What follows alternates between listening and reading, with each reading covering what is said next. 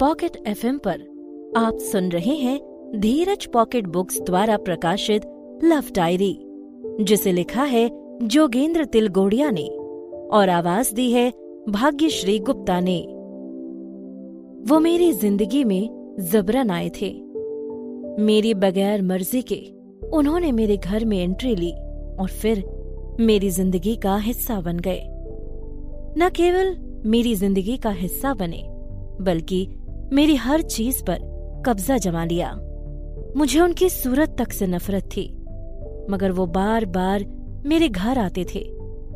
घंटों घंटों मेरे घर बैठे रहते थे। मुझे उन्हें चाय सर्व करनी पड़ती थी। मैं सोच रही थी, उस आदमी का मेरे घर पर आना बंद कैसे करूँ? तो वो मेरे घर में ही आकर रहने लगे।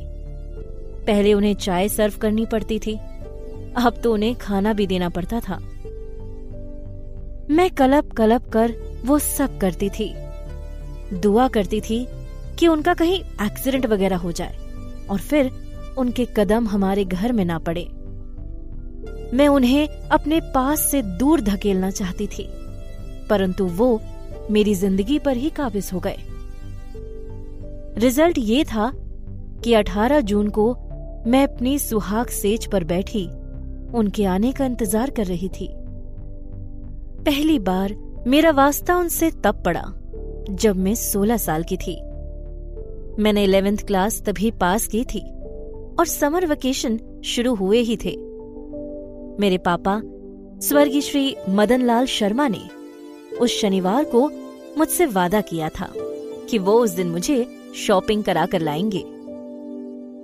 रविवार को मुझे सुबह ही नानी के घर जाना था।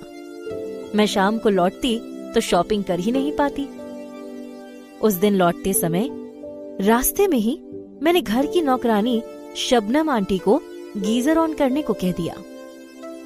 शबनम आंटी ने वही किया भी। मैं घर आते ही बाथरूम में घुस गई, नहाई और फ्रेश कपड़े पहने। मुझे पता था, जब तक मैं तैयार होती, पापा घर पर आ जाने वाले थे। शाम के पाँच बजे का टाइम मैंने पापा को दे रखा था। ठीक पाँच बजे मैं रेडी हो गई। मगर पापा नहीं आए। मैं पापा का इंतज़ार करने लगी। मुझे पता था दस पंद्रह मिनट की देर हो सकती थी, जो नॉर्मल बात थी। शबनम आंटी ने मेरे कमरे में आकर पूछा, बेबी, जूस लेकर आऊँ? नहीं आंटी। मैंने व्यस्त भाव से बेड पर बैठे बैठे सामान की लिस्ट चेक करते हुए कहा, रहने दो। तब शबनम आंटी की उम्र चालीस साल थी। हट्टी कट्टी, मज़बूत काया वाली शबनम आंटी पाँच दशमलव पाँच फीट की महिला है। मेरी मम्मा तब गुजर गई थी जब मैं दस साल की थी। पापा ने दूसरी शादी नहीं की और शबनम आंटी ने मुझे ममा की कमी महसूस नहीं होने दी। वो पांचवी पास बताती हैं खुद को। लेकिन अक्षर जोड़कर पढ़ना तक उन्हें नहीं आता।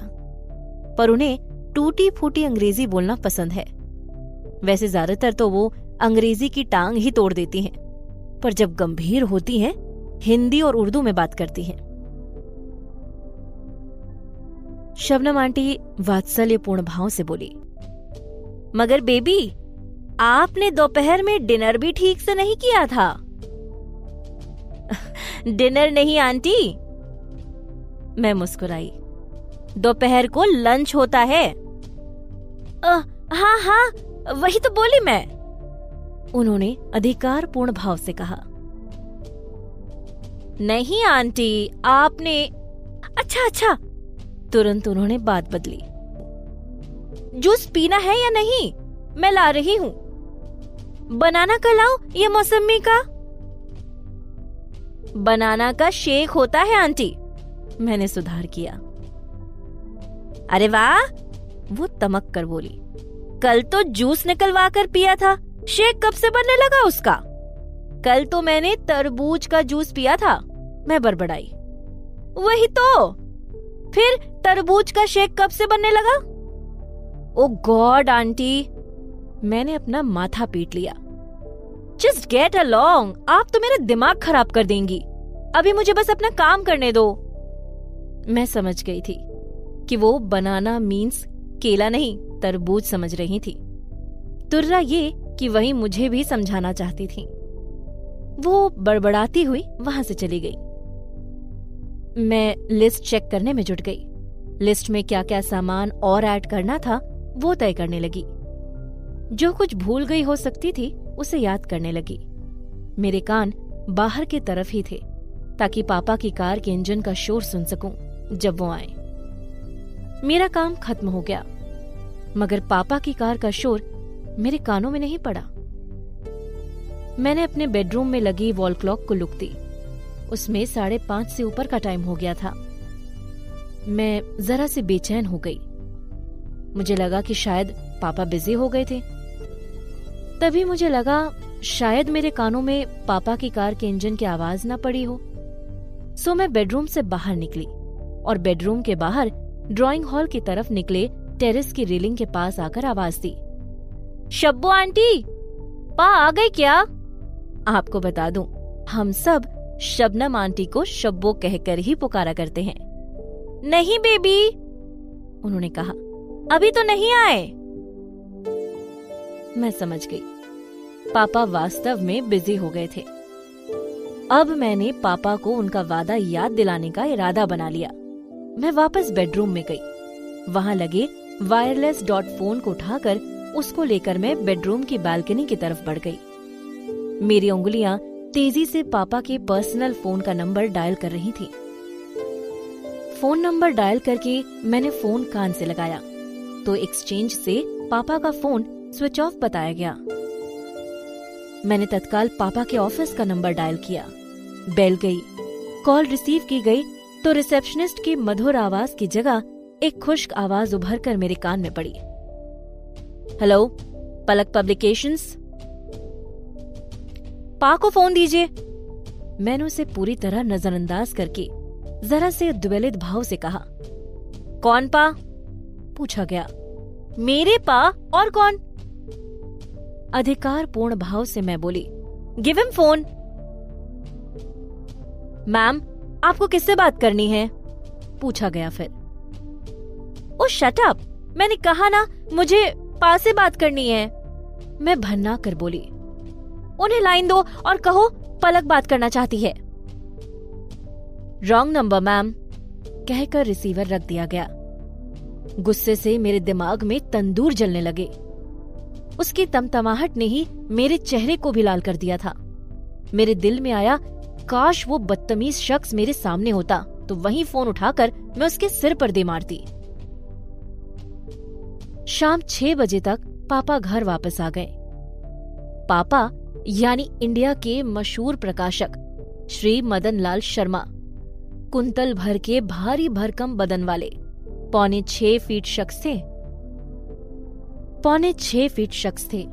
सांवला रंग, सर के आधे बाल गायब थे। डबल ठुड्डी वाले, क्लीन शेव चेहरे पर वो हमेशा गोल्डन फ्रेम का चश्मा लगाते थे। जब वो आए तो मैं समय ड्राइंग हॉल में ही थी। पापा को देखते ही मैं फट पड़ी। पा, आप कहाँ थे अब तक? आपको याद है ना? आपको शाम फाइव ओ आ जाना था और अब सवा छह बजे हैं। ओ सॉरी माई चाइल्ड पापा ने लाड़ से अपनी बाहें फैला दी। मैं दौड़ती हुई पापा के सीने से लिपट गई। पापा की मोटी मोटी बाहों ने मुझे अपने घेरे में ले लिया। पापा ने वात्सल्यपूर्ण लहजे में खेत प्रकट किया। मेरा सिर सहलाते हुए sorry my love I was so busy चार बजे एक पार्टी अचानक आ गई थी। इसी के साथ मीटिंग में वक्त लग गया था। आपको पता है मैंने ऑफ़िस फ़ोन किया था। पापा के सीने से ही लिपटे लिपटे मैंने कहा।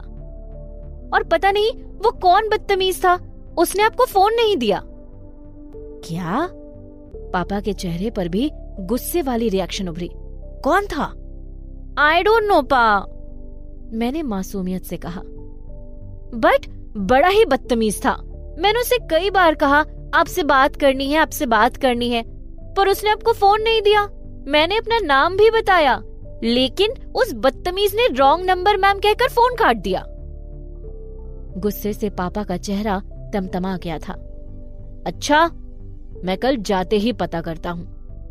पा, मैं भी आपके साथ चलूँगी कल ऑफ़िस मैंने कहा। मैं भी उस बदतमीज के चेहरे का पानी उतरते देखना चाहती थी, जब पापा उसकी क्लास लेते। सच भी था, पापा हर बात बर्दाश्त कर लेते। मेरी तकलीफ़ और मेरी बेजती उन्हें कभी भी बर्दाश्त नहीं थी। कल मेरे घर से आई कॉल रिसीव किसने की थी? पापा ने पूरे स्टाफ को फर्म के स्टाफ रूम में बुलाकर रेगमाल से खुरदरी लहजे में पूछा। तो स्टाफ रूम में सन्नाटा खिंच गया। सब के सब अपराधी के मानिंद हाथ बांधे पापा के सामने खड़े थे। इकलौती मैं थी जो पापा के सामने चेयर पर बैठी थी। उस वक्त मैंने फूलों के प्रिंट वाली लॉन्ग स्कर्ट और लाइट पर्पल हाफ़ स्लीव वाली शर्ट पहनी हुई थी। अपने बालों को मैंने पोनीटेल की शक्ल में बाँध रखा था। मेरे जहन में अजीब से संतुष्टि के भाव ने सिर उठाना शुरू किया। स्टाफ रूम में कई पलों तक सन्नाटा छाया रहा। सर, पापा की रिसेप्शनिस्ट छाया ने मिमियाते हुए कहा, मेरे सामने तो मैम का फ़ोन नहीं आया था। पाँच बजे के बाद आया होगा। कल साढ़े पाँच बजे आई थी। पापा ने खुरदरे लहजे में कहा, सर, साढ़े पाँच बजे तो आपके घर से कोई कॉल नहीं आई थी। ठीक पीछे से एक स्वर उभरा हाँ एक क्रैंक कॉल ज़रूर आई थी। Crank call? पापा उलझे। सर, किसी लड़की की कॉल थी। कहा गया। मैंने झटके से घूम कर देखा। मेरे ठीक पीछे एक हल्के से बदन का, पच्चीस से एक साल का युवक खड़ा था। रंगत गेहूँ जैसी, कद साढ़े पाँच फीट। अर्ध घुंघराले बाल, अंडाकार चेहरा, काली आँखें, होठों पर छोटी छोटी मूछे। उस शख्स का ध्यान जरा सा भी मेरी तरफ़ नहीं था। वो पापा से ही मुखातिब था। लगातार कह रहा था। बार बार यही रट लगाए जा रही थी कि पापा से बात करनी है, उन्हें फ़ोन दो। मैंने पूछा, किससे बात करनी है? तब भी किसी का नाम नहीं बताया? तुमने क्या किया? पापा ने पूछा, और क्या करता? उन्होंने सहज भाव से कहा, फ़ोन रख दिया? मैंने अपना नाम तो बताया था। मैंने शब्द चबाए। अरे, झटके से मेरी तरफ़ लुक देकर वो बोले, अपना नाम बताने से क्या पता चल जाता है आपको किससे बात करनी है? वो आगे कुछ कहते, इससे पहले पापा की आवाज़ मेरे पीछे से उभर कर आई। इसके नाम बताने से पता चल जाता है, ये मेरी इकलौती बेटी है। वो एकदम जैसे फ्रीज हो गए।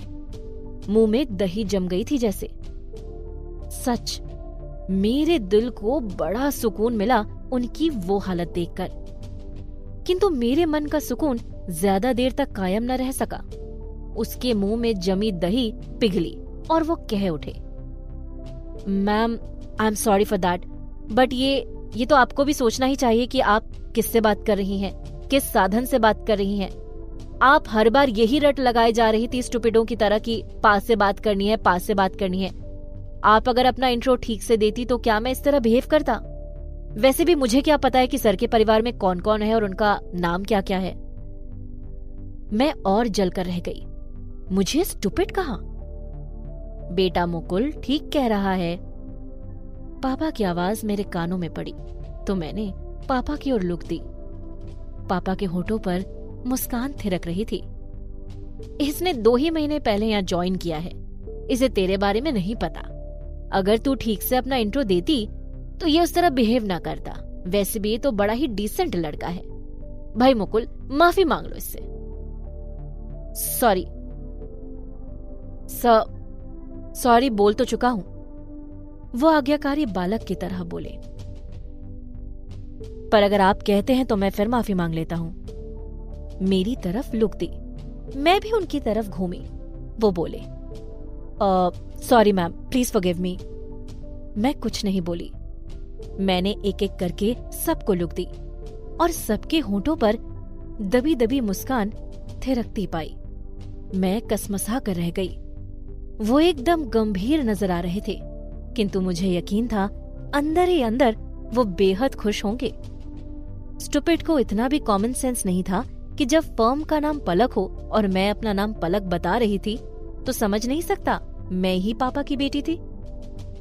मैंने ये सब कहना तो चाहा, मगर ना कह सकी। मेरी हालत उस बच्ची की तरह थी, जिसे किसी ने झन्नाटेदार थप्पड़ मारकर लॉलीपॉप थमा दी हो।